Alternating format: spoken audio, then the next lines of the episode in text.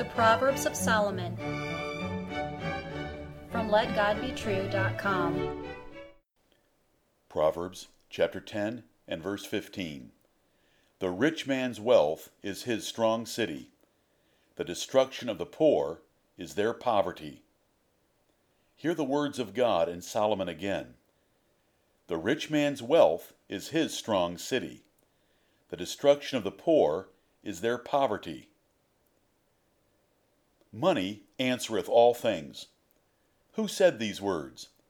The preacher Solomon did in Ecclesiastes chapter 10 and verse 19. Are they true? Yes, they are true. For money can solve a lot of problems and do a lot of things.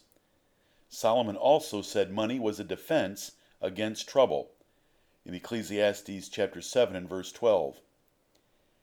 Rich men know they can buy their way out of most difficulties, so they learn to trust in riches as their defense and source of help. They become conceited in their own abilities and forget God, as they do not feel any need for Him or dependency upon Him. Rich men do not pray, for they believe they can save themselves by their financial power. Poor men cannot buy themselves out of trouble. When expenses mount, they have no defense, and they are destroyed. They lose confidence, become frustrated and fearful, and are tempted to covet or steal what the rich man has. Neither do poor men pray, for they have no hope of deliverance. So they often try to take matters into their own hands. It is even hard for the poor to make and keep friends. What a miserable life! But the rich have many friends. What a blessed life! Beware, dear listener, neither of these situations is ideal. Poverty and prosperity each have their disadvantages. Because of these two extremes, both of which may lead to sin, wise Agur prayed that God would deliver him from both riches and poverty in Proverbs chapter 30 verses 7 through 9. He chose moderate financial success as his goal. A convenient amount of money would be just right. He knew that riches could lead to presumption against God, and he knew poverty could lead to theft. Can you be content with only moderate success? Will you be? If you love your soul, this will be more than enough. Can you be peacefully content with God as your portion? Will you be? This is a measure of spiritual perfection. It is holy wisdom and eternal prudence when the rich become poor in spirit, and the poor become rich in faith. Are these the measures most important to your soul? Are these your ambitions and goals? These things measure true success. A strong city in the time of Solomon was a place of safety. Rich men trust their money the same way citizens once trusted high and thick walls of a city. But the Lord God should be your only defense, refuge, fortress, and high tower against trouble and fear. Trust in Him. Many troubles will surely come that money cannot save you from, especially death. Do not trust money. If riches increase, do not think about them. Remember Job and how the Lord took everything away in one day. Riches grow wings and fly away and thieves break through and steal. Job cursed himself if he had ever let money become his hope or confidence. Do not trust money. The desire to be rich is a foolish ambition and horrible curse. A man must love pain and death to set wealth as his goal. Desiring riches is the root of all evil, and it drowns men in destruction and perdition.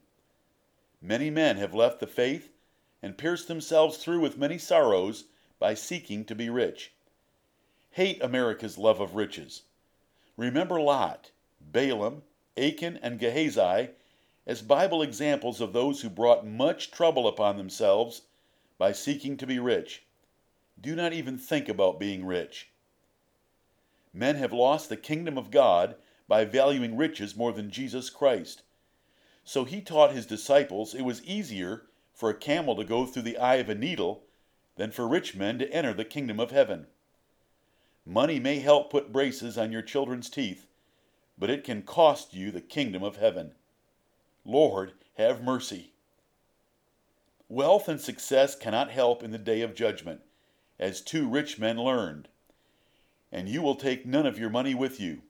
Though you may trust your money, you cannot redeem your own soul or that of anyone else. Only righteousness will help in God's day of wrath, not riches. True success is living a godly life and being content with what you have. Consider it. Many waste the pleasure and satisfaction of what they do have by fretting for what they do not have. Here is profound wisdom for true happiness and a fulfilling life.